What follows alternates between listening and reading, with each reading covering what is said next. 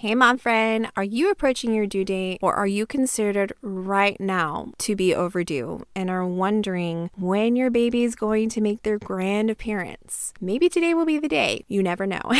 In today's episode, we will be talking about due dates. Due dates are one of the most anticipated dates we prepare for, one of the first things we know and get asked by family, friends, and even strangers in passing. But the closer we get to them, the more phone calls and texts we receive multiple times a day wanting to know the same thing, which is, have we had our baby yet?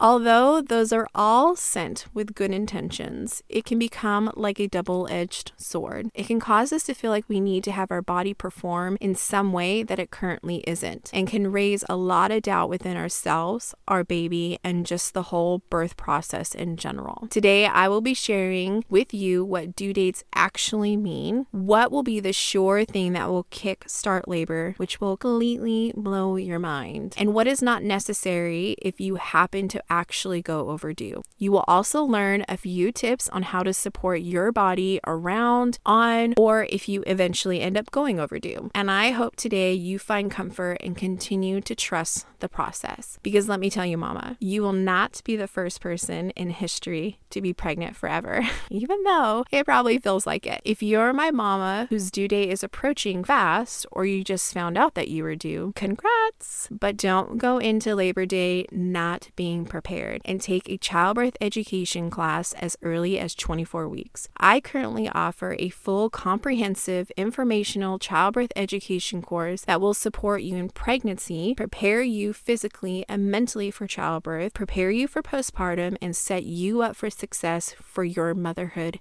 journey. I only take on a few clients a month, so space and time is limited. To partner together and register for this amazing course, simply go to my website, which is linked in the description of this podcast, or email me at c b e coaching at simplified birth and motherhood dot com, which is also linked in the description. With all that, I'll see you inside.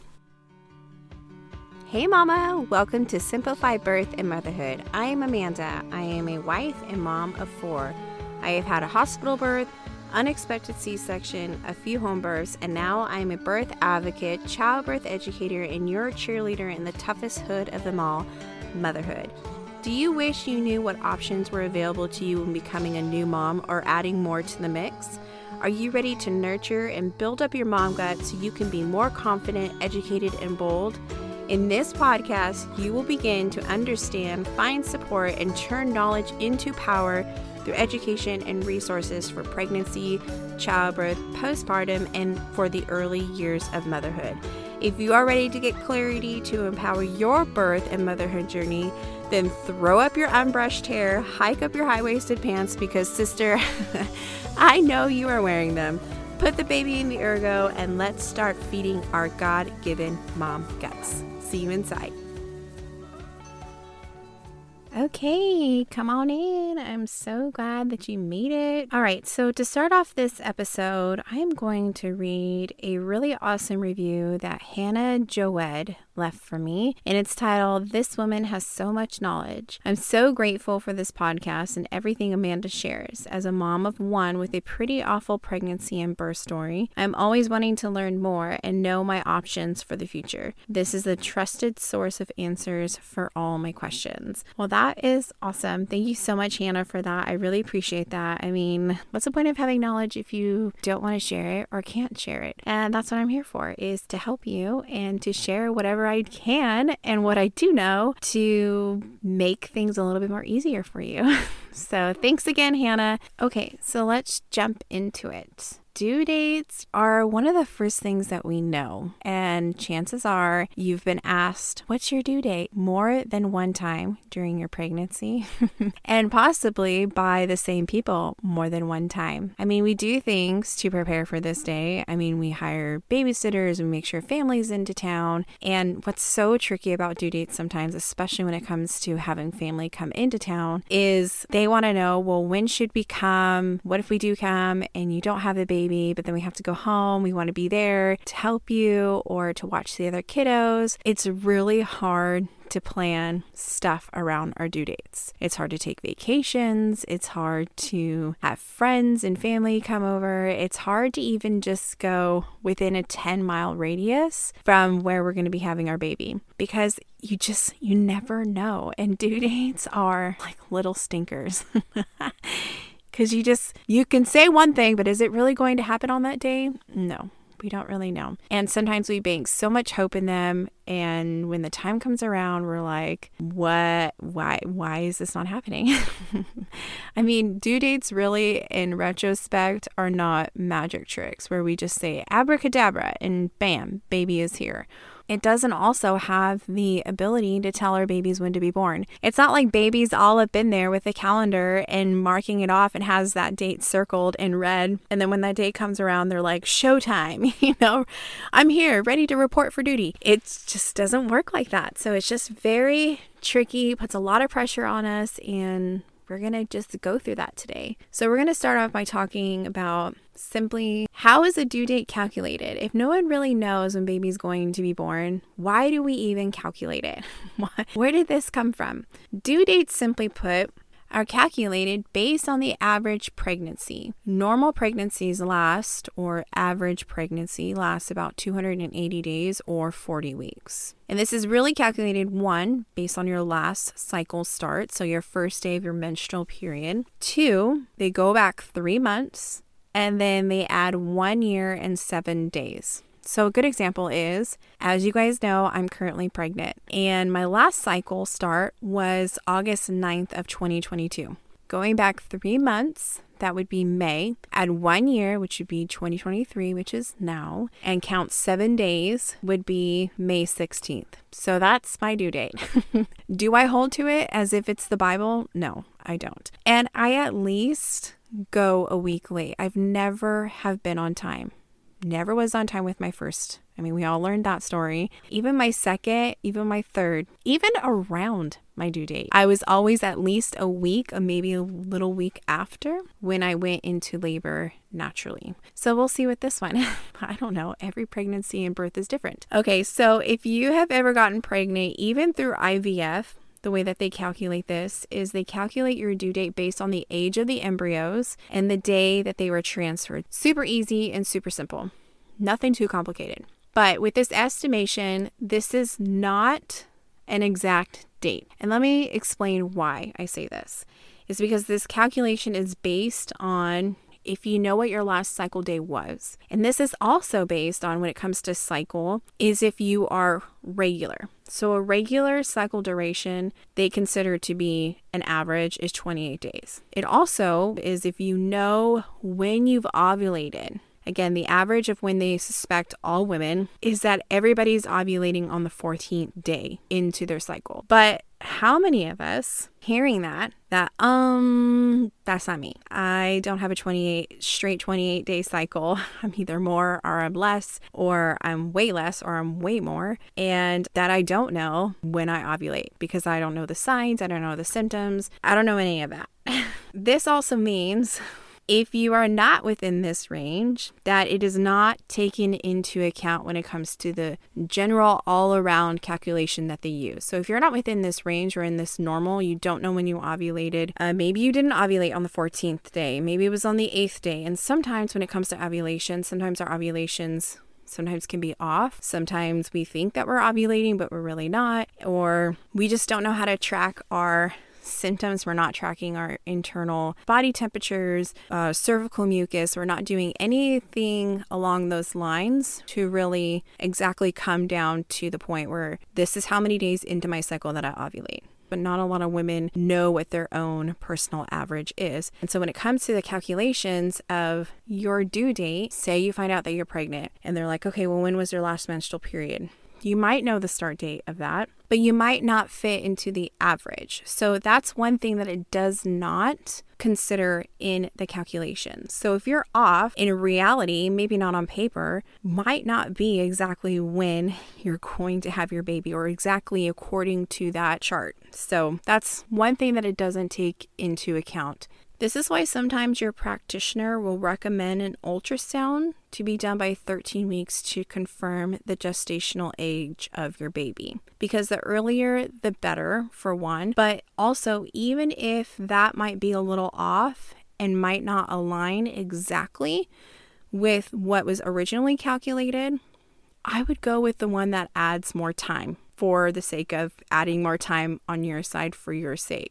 A Cochrane review that was published in two thousand fifteen concluded that an early ultrasound improves, doesn't finalize or guarantee, only improves the early detection of multiple pregnancies, which is great. We kind of want to know if we're having one or two or a thousand, but as long as we know that there is, we know how many is in there, how many babies are in there, and it improved gestational dating that may result in fewer inductions for post maturity. How they measure when it comes to gestational aging or dating, when it comes to an ultrasound, the way that they do it is they don't do it based off of your last menstrual cycle. They might ask you on the paperwork, when was your last menstrual cycle? And they'll take a look at it. But how they really measure and date the baby is they measure the baby from the crown of baby's head to the rump. The machine calculates and tells what the what that date is based off of how big they are. And based on research, it seems like if you want to get an ultrasound to get an idea of a due date, the best time to do it is early in your first trimester. So the earlier, the better. And the reason being is because once you get further into your pregnancy, the various measurements they do on baby may cause it to be off. And if your last menstrual period and the early ultrasound is consistent with one another, then the due date shouldn't be changed as your pregnancy goes along. And in fact, as you get more into your pregnancy, you're talking like third trimester, ultrasound becomes the least reliable. And the due date should only be changed if there is a rare circumstance,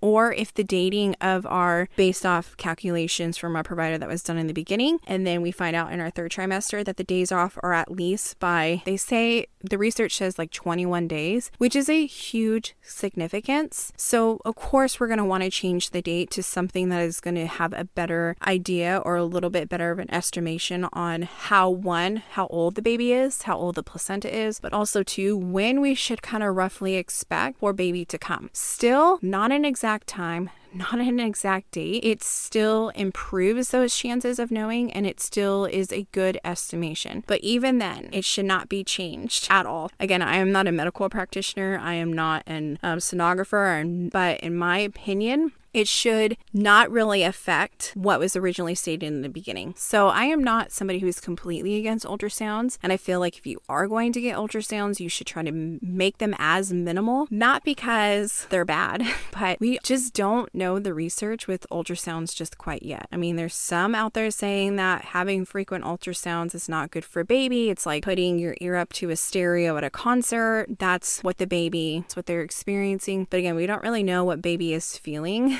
at all, because one, we're not them, but two, there's just not enough research right now to show that it really affects the baby in a bad way or long term. There's really nothing showing that right now. Not to say that they aren't doing or conducting research based off of it, but until then, we can only assume. What we do know is that when we do get an ultrasound, I mean, I've experienced this, baby is moving around a lot, baby is kicking a lot, so they they do feel something, and there is something about it that does cause them to be a little bit more active during that time. And even if you don't feel it, you kind of do see it on the screen that baby is moving. So to say that babies aren't affected by it is maybe not true, or maybe does hold, hold a little bit of weight to it. We won't really know until there's more re- research on it. You can limit your ultrasounds. And my recommendation is, as you get further into your pregnancy, to try to limit that and only do ultrasounds based on if you absolutely necessarily need to do it. You can have ultrasounds at the early stages of your pregnancy and at any time during your pregnancy, but it doesn't mean that you have to. It is something that you can say no to and opt out of, unless there is a real medical reason for it, or your provider needs to know information that has the ability to change the course of your treatment. Then by all means, you should decide to do it, and you should consider the pros and cons of doing that, but it is not required and can be your decision to ultimately make. But it is at delivery that we can only know for sure what our due date is, as well as the age of our baby and the placenta. So what does this all mean? How is this information helpful? This means that your due date is just an estimation, and it can be off, whether it's calculated by a chart or whether the gestational age is confirmed or dated on a machine based on measurements. It's all an estimation. So we don't really know. We don't we don't know, and there's no date on paper. There's no date that can actually tell us that we're going to have a baby on that day, or that our baby is going to come, and that there's a guarantee. And when you talk to other moms, even ones that have already had babies, first-time moms especially, but moms who have actually gone through I V F, where they know exactly the day that the embryos were transferred and how old they were. I mean, it is very, very normal for moms to go over about seven to ten days past their due dates. I mean, I'm a perfect example of that, because I had I had one, I went ridiculously long, and I was a first-time mom, but then my second baby still went a weekly, and then my third baby's a weekly. So it doesn't matter if you're a first-time mom, second-time mom, third-time mom. I mean, I very rarely see moms go into labor naturally or on their own on their due date. I see moms have babies before that day, and I've seen have moms have babies way before those dates. So it's just an estimation. So it doesn't, everybody is different and every birth is different. So there are other ways to still wait it out and to trust the process, because let me tell you, it does not matter if it says this date or that date. Dates do not tell our baby when to be born. They just don't. What really kickstarts labor, the number one thing that is going to send you into labor, is baby. Baby's going to be the one to tell you. The saying of baby will come when he comes is a real saying, and there's scientific reason why people say that. The entire time baby is growing in our uterus, baby is and will send signals into the amniotic fluid. The placenta and the umbilical cord all communicate to mom's body of what they need and what baby needs. So it's like a telephone line between mom and baby, because we're communicating, our internal organs, everything within us is communicating with our baby by giving it what it needs, but baby is telling our body what it needs, and our body's responding to that by providing providing what they need. So what babies does is they're releasing things like hormones, enzymes, different cell markers, and surfactant, which is a mixture between fat and protein that is made inside their lungs. This is no different when baby is ready to be born. When baby is ready to be born, they will send a hormone signal to mom's brain, but one of the most important signals actually comes from their lungs. And what they do is they release this protein from their lungs into the amniotic fluid that signals mom that they are ready to breathe actual air, which causes a response to mom to begin the labor events. These same proteins are also ones which are necessary for baby, for them, that will help their lungs work well after birth. Although prostaglandins ripen the cervix, it is the protein from baby's lungs that triggered the signal to start labor. And in response to that, mom's brain, your brain, through the hypothalamus, that will release oxytocin, that will be released through the bloodstream, through the pituitary gland, which will cause the uterine to produce contractions. It will also produce the production of prostaglandins. So it all happens with just this small little protein, a small signal of baby telling you, I'm ready to breathe air. And it's because they have that protein fat mixture that's in their lungs that says, okay, we are ready. In other words, babies don't need our permission to come, and due dates don't do that. What does is their lungs. What does is them saying, I'm ready to be born. And there are other things that can tell us that labor is coming. Dilation is not the most important thing when it comes to having a baby, although it is very important. I mean, that sucker's got to open to let baby out. But a lot of other things contribute to the process. Like, the process is happening. The process is coming. And I think so many times we focus so much on just dilation alone, when really there's so many other things that our body is telling us that we are getting ready. It is coming, such as the position of, of our cervix. Is it facing forward? Is it facing into the birth canal? Because that's what the cervix does. It changes position, meaning instead of it pointing posterior, what it does is it goes anterior. And the whole entire entire time that you are pregnant, it is facing towards anterior. But once labor needs and is going to start happening, your cervix, what it does is it starts going to posterior. So it starts coming to the front. And so that's got to happen. Effacement or the thinning of the cervix has got to happen. The softening of the cervix has got to happen. I mean, there's so many other things that your body is doing to get ready for that day. So dilation is not the only thing. Contractions, that's what's causing your cervix to open. And so when baby is ready, those things will start happening. And it is only done when the baby wants to come, how they want to come.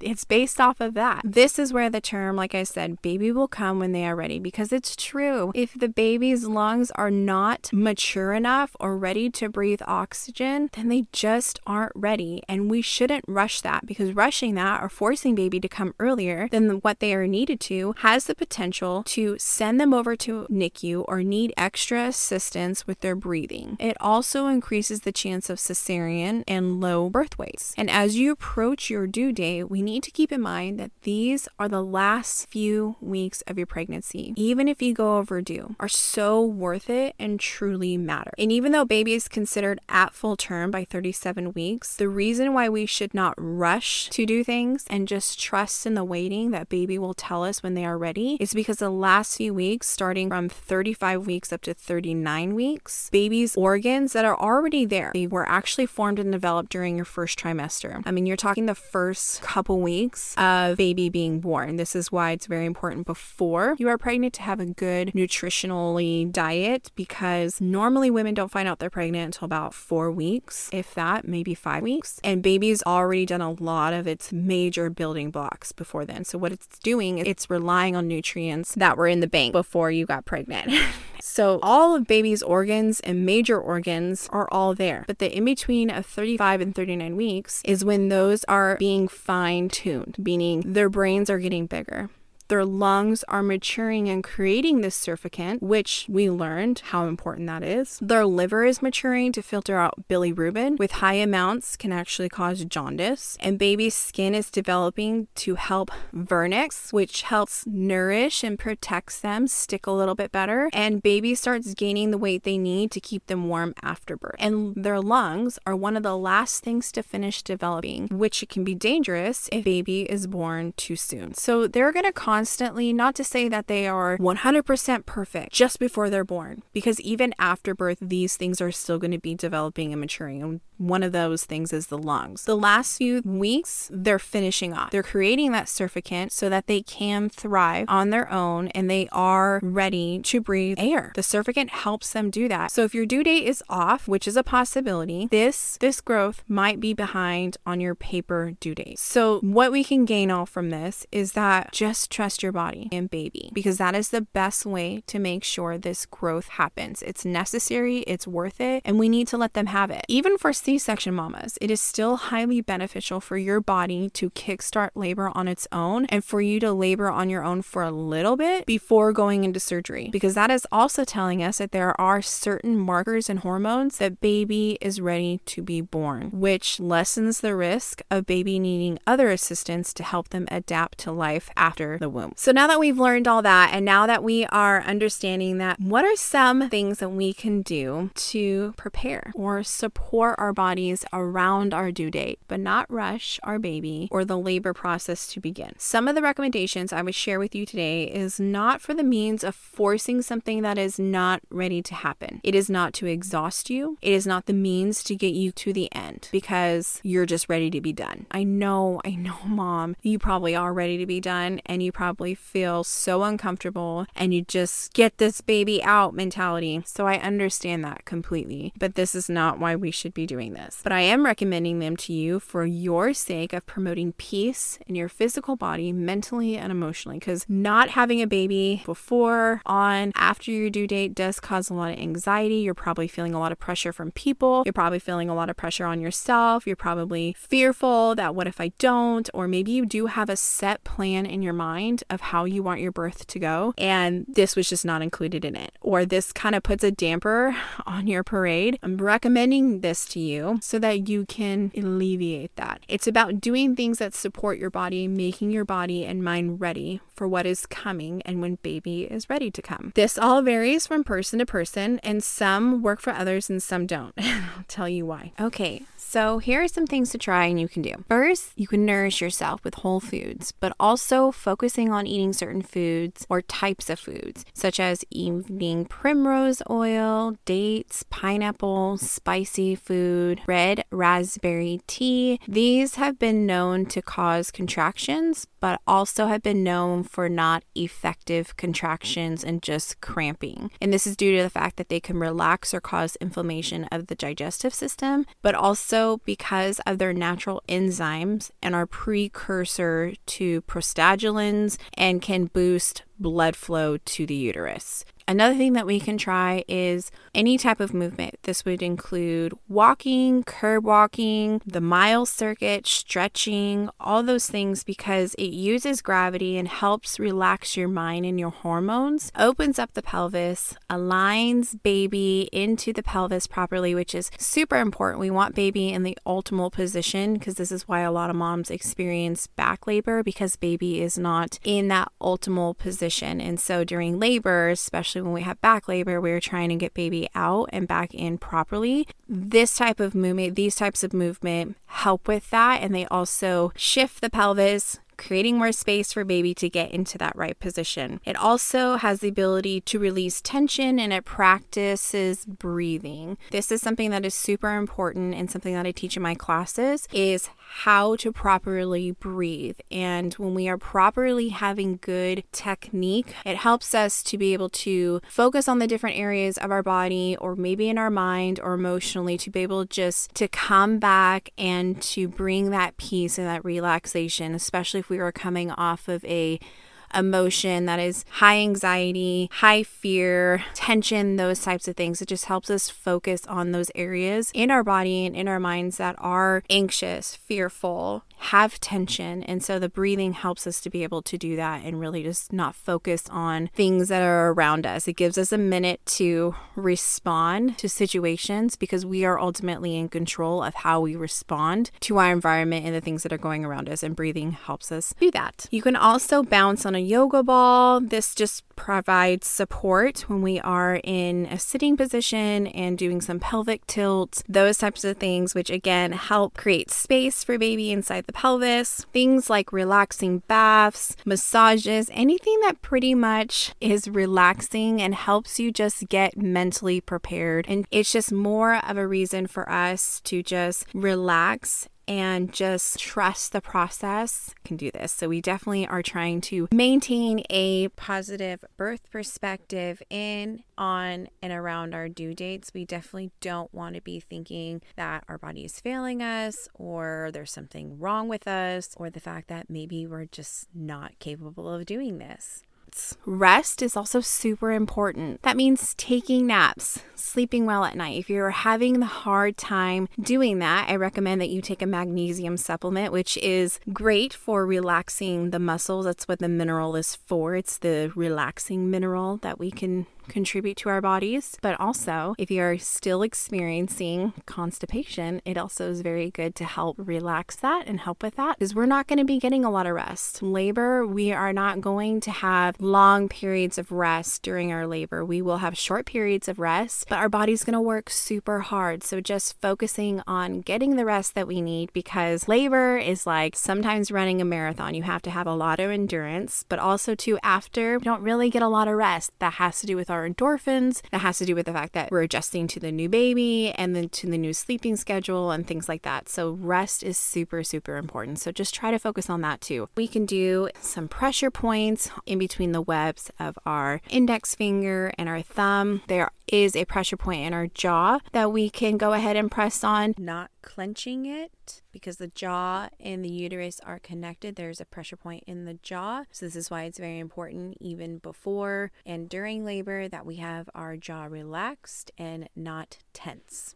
But also too, there is a pressure point on the inner part of your shin. If you go from your ankle about three inches, you can go ahead and press in between there. And any pressure points on the feet too. So like foot massages. I mean, even just like a nice hand massage is so relaxing and so nice. Go get a massage, a therapeutic massage. Go get one before or around, or if you are overdue, just go do that with your partner. Go do something like that to help relax and focus on those pressure points. So we want to make sure that we are doing things to promote that. And then lastly is you can also just have an intimate time with your partner. So sex. If your water hasn't broken already, male sperm is so high in natural prostaglandins that can also stimulate labor. It boosts up that oxytocin. So, and it's just always nice to connect with our partner, and just even not like having a physical intimate, because sometimes we're so uncomfortable that we're like, oh, I don't even know if I can do this. But just having that intimate moment with them and just connecting with your partner, connecting with your spouse, and just having that time of boosting those bonding love hormones. So those are things that you can do for that. There are other means medically that you can try. That's if all else fails. I can tell you this, that if you are heading into maybe forty-two weeks, then maybe you sh- can entertain these ideas, and that if this is something that you feel comfortable doing, that you can go ahead and try some of these. So the first one would be herbs. This would include homeopathic herbs such as blue and black cohosh, a midwife's brew, or even castor oil. So these things I only, only recommend if you are under the supervision of your practitioner, because the blue and black cohosh have the ability to stimulate labor. I tried that with my first, and that was really one of the things that really kicked off labor. Was that. And so I remember after taking that, it was like things really started, pre-labor started happening, early phase of labor started happening. And sometimes castor oil does for people, but castor oil can act as a laxative for the mom, but as well as for baby. So just be careful on that. Again, that is all else that fails when it comes to trying natural stuff, but do that under the supervision of your midwife. And I don't recommend doing that if you are less than forty weeks. The only time I recommend that is if you are heading into, again, your forty-two week, or maybe heading more towards your forty-third week. Hopefully you don't go that long. Another thing that you can do is what we call a membrane sweep. You can only do a membrane sweep if you are somewhat dilated. So if you're not dilated at all, this is not even an option for you. It is not until you are dilated that you can actually ask your doctor or your practitioner to do this for you. It involves your provider manually stretching the opening of your cervix and separating the amniotic sac away from the cervical opening. Separating Separating the amniotic sac from the opening of the cervix will break that seal that is protecting baby from any type of infections, bacterias, any type of those things. The reason why they recommend this, and why sometimes moms see a lot of success with this, is because it is in hopes of that it will release extra prostaglandins to kickstart labor. Now, sometimes when moms get this done, they do go into labor about forty-eight to seventy-two hours, but I will say this, that sometimes it can produce false labor contractions, which can be very discouraging and can also not produce contractions that are very effective in causing dilations and keeping labor going from that point. But I do see a lot of moms have success with this. However, if you do get this done by your provider, you are kind of put on a time clock. So if you get it done and you don't go into labor, they're going to start recommending something a little bit more hardcore. The pressure's still going to be there, because they're still going to pressure you to have gone in labor, because they performed this procedure and they have seen this as a success with their other clients, or they see it happening, or they assume that it's going to be a success for you. So just be aware of that, that if that's something that you do want to get because you've tried everything else and you're trying to stay away from the last and final step, then I suggest you do that. But the thing about this is that it is too a way to prevent a medical induction, but it also bypasses your baby's lungs in order to get baby out. So whether baby's ready or not, and you go into labor and baby's born, if those lungs aren't ready, like we have learned, then they're going to have a little hard time adapting after birth. Another thing too is that it makes you bleed. A lot of women say that it's very painful, that they see a lot of swelling of the cervix happening when that happens, because it does irritate that cervical area, it can cause your water to break, meaning that if your water breaks and you're not having consistent contractions, at least within twenty-four hours of that happening, you're going to end up being induced through a chemical means, which most likely is going to be Pitocin. Also too, once it's done, it does raise the risk of causing infection because it breaks that seal, which is protecting the baby from bacteria infection and things like that. The last thing that you can try, if even the membrane sweep doesn't even work, or you want to bypass the membrane sweep, is you could get the Pitocin. Now, one thing to keep in mind that if your body is not ready, even if you try natural means, things at home, you do the herbs, you do the membrane sweep, if your body is not ready, your body will not be a good recipient of it, meaning your body has the ability and can potentially reject it. It's the same thing with Pitocin. So, which means you can go in, get it administered, get the Pitocin, wait around, and you could be sent home because your body's just like, uh-uh, girl, I ain't having it right now. So that could be your story. That could be a part of your story. But also what they try to do to prevent that is that if you are not showing any signs of labor, such as uh, your cervix is not ripened, you're not face, there's no dilation, things like that, then what they do is they provide a prostaglandin, whether it's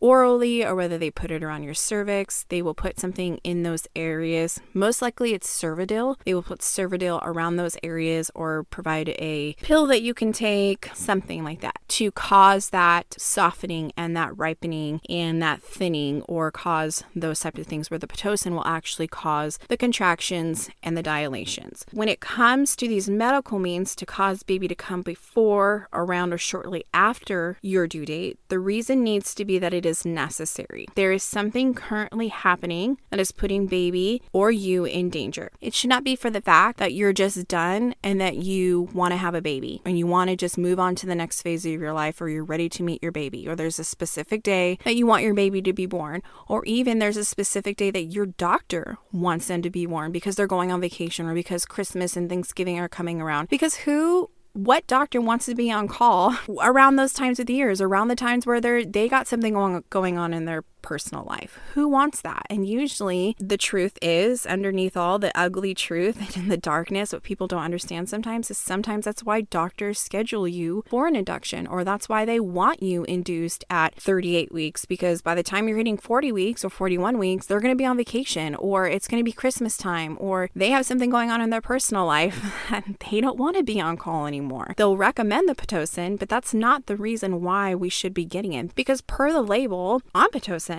it says that it is not to be used in situations like that. And it is definitely not to be used on people who have had major abdominal or uterine surgery. So if you're a C-section mom, this should not be used on you at all per the label. Sometimes Pitocin is used in place of to fear mom into thinking that if you don't go into labor before forty weeks, or if you don't go on your own, we're going to have to do this, when there's really no medical reason why they should. It's just for the sake of don't want to be on call, or your baby's not showing any signs of distress, nothing, baby's still thriving in the womb quite well. If there's no other medical reason, then this is not something that we should be opting into doing. So Pitocin is there, and we're thankful that, you know, God has allowed man to use this means for situations when it is necessary, but we should not be using it for the unnecessary reasons that, you know, I had stated before. With all that to say, it doesn't matter how much we try at home, it doesn't matter medically speaking, it does not matter any of those things. If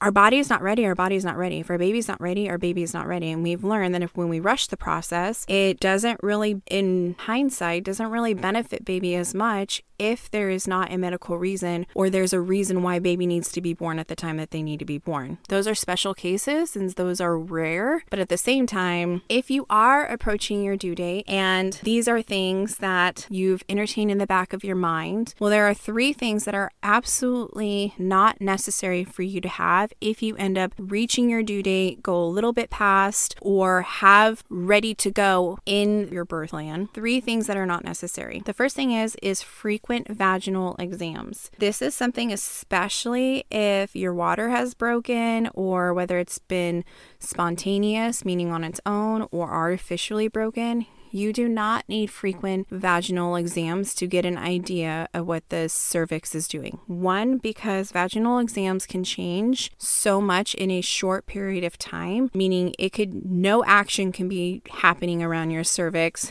and or around your cervix one day, but then two hours later it could be. We see this in labor a lot too, when moms, they're working so hard and they're like, oh man, I've been working eight hours trying to get this baby out. Where am I at now? And then the midwife checks them because they want to be checked to see how much they have progressed, and then they find out that they are not progressing the way that they feel that they are. And sometimes that can bring a lot of discouragement to moms. So vaginal exams don't necessarily tell us about the elapsed time that has already happened that will equal to how much more time you're going to have in relation to that. Meaning just because you've had, you've worked eight hours does not mean it's going to take you another eight hours to get four more centimeters. That doesn't necessarily mean anything. So vaginal exams are not necessarily required. And not only that, we want to make sure that we are not irritating that area, that we are not causing pain in those areas, because that's not going to work in our favor. It's going to cause the cervix to be a little shy, and we don't want that happening. Another one is frequent ultrasounds. We just learned about ultrasounds. We talked about it. Ultrasounds, again, the later you get on in your pregnancy, are less reliable. So you don't need to get an ultrasound. That's not something that you can opt into doing. You can opt out of doing. But if you feel that the ultrasound is going to change course of your treatment, or is going to give you an idea that something that was recently discovered, or you feel that something is off, then go ahead and have one. But you don't have to have frequent ultrasounds to check on baby. And lastly, you do not have to have an induction date, because all of this, whether it's vaginal exams, ultrasounds, induction dates, anything like that, all of that is included in your Bill of Rights as a patient. And part of your Your Bill of Rights is that you can refuse to participate in research, to refuse treatment to the extent permitted by law, and to be informed of the medical consequences of these actions, including possible dismissal from the study and discharge from the clinical center. If discharge would jeopardize your health, you have the right to remain under clinical center care until discharge or transfer is medically advisable.